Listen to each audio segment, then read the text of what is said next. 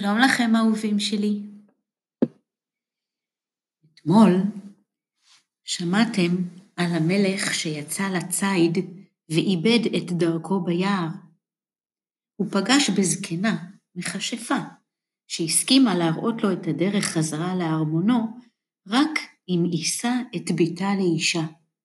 והמלך, בלית ברירה, הסכים.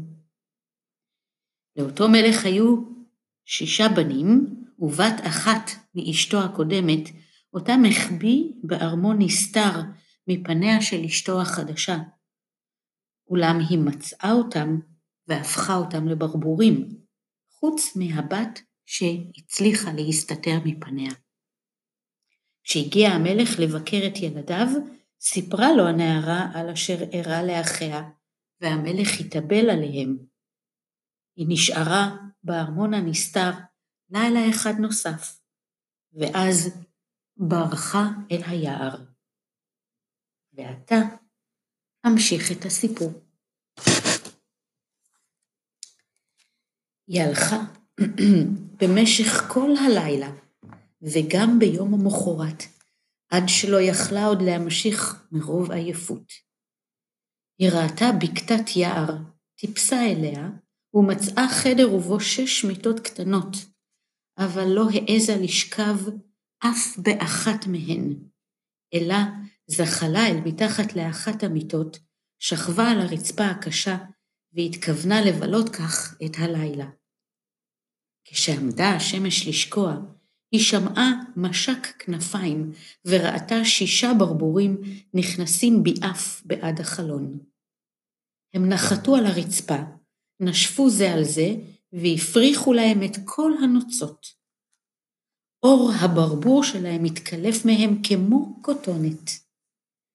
הביטה בהם הנערה, הכירה את אחיה, שמחה ויצאה בזחילה מתחת למיטה. לא פחות שמחו האחים כשהבחינו באחותם, אף אך שמחתם לא ארכה זמן רב. כאן לא תוכלי לשהות, אמרו לה, זו אכסניה של שודדים. כשימצאו, כשיכנסו וימצאו אותך, הם יהרגו אותך. ואתם לא תוכלו להגן עליי? שאלה האחות הקטנה. לא, השיבו, כי אנחנו יכולים להשיל את עור הברבור שלנו רק לרבע שעה בכל ערב, ובאותו זמן ללבוש את דמותנו האנושית. אחר כך אנחנו הופכים שוב לברבורים. האחות הקטנה בכתה ואמרה, אי אפשר לגאול אתכם? אך לא, השיבו, התנאים קשים מדי. שש שנים אסור לך לדבר ולצחוק, ובאותו זמן עלייך לתפור לנו שש כותנות מפרחי אסתר. ואם תיפול מפיך ולו מילה אחת בלבד, ירד כל העמל לטמיון. עוד האחים מדברים, והנה חלפה רבע השעה, והם שבו והתעופפו כברבורים החוצה בעד החלון. אבל הנערה גמרה עומר לגאול את אחיה, אפילו יעלה לה הדבר בחייה. היא עזבה את בקתת הציד, הלכה ללב היער, התיישבה על עץ ושם בילתה את הלילה. למחרת בבוקר יצאה, אספה פרחי אסתר והחלה לתפור. היא לא יכלה לדבר עם אף אחד, ולצחוק לא השתוקקה. היא ישבה לה, ולא הביטה אלה במלאכתה. אחרי ששהתה שם זמן ממושך, הראה שמלך הארץ יצא לצוד ביער.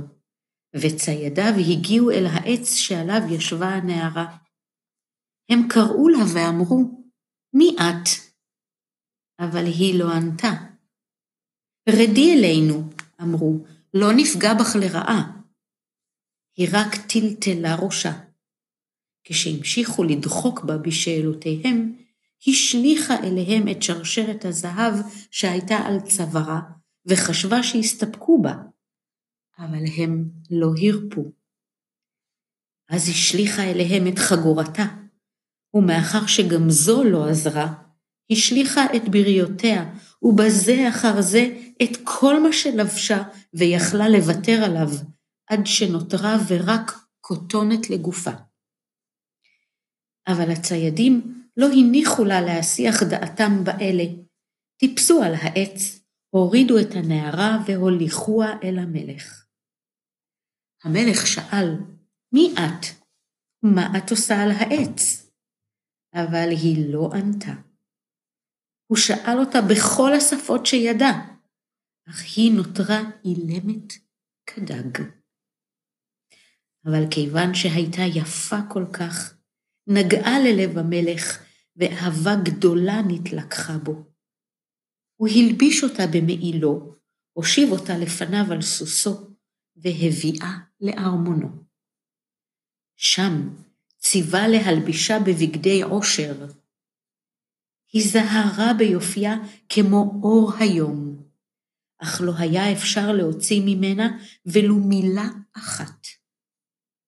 הוא הושיבה לצידו אל השולחן, והתנהגותה הצנועה ונימוסיה הנעים מצאו חן בעיניו עד שאמר, את זו רוצה אני לשאת לאישה, ואין אחרת תחתיה בעולם. לאחר ימים אחדים נשא אותה לאישה. האם תצליח הנערה במשימתה? את זאת תשמעו מחר. להתראות אהובים שלי.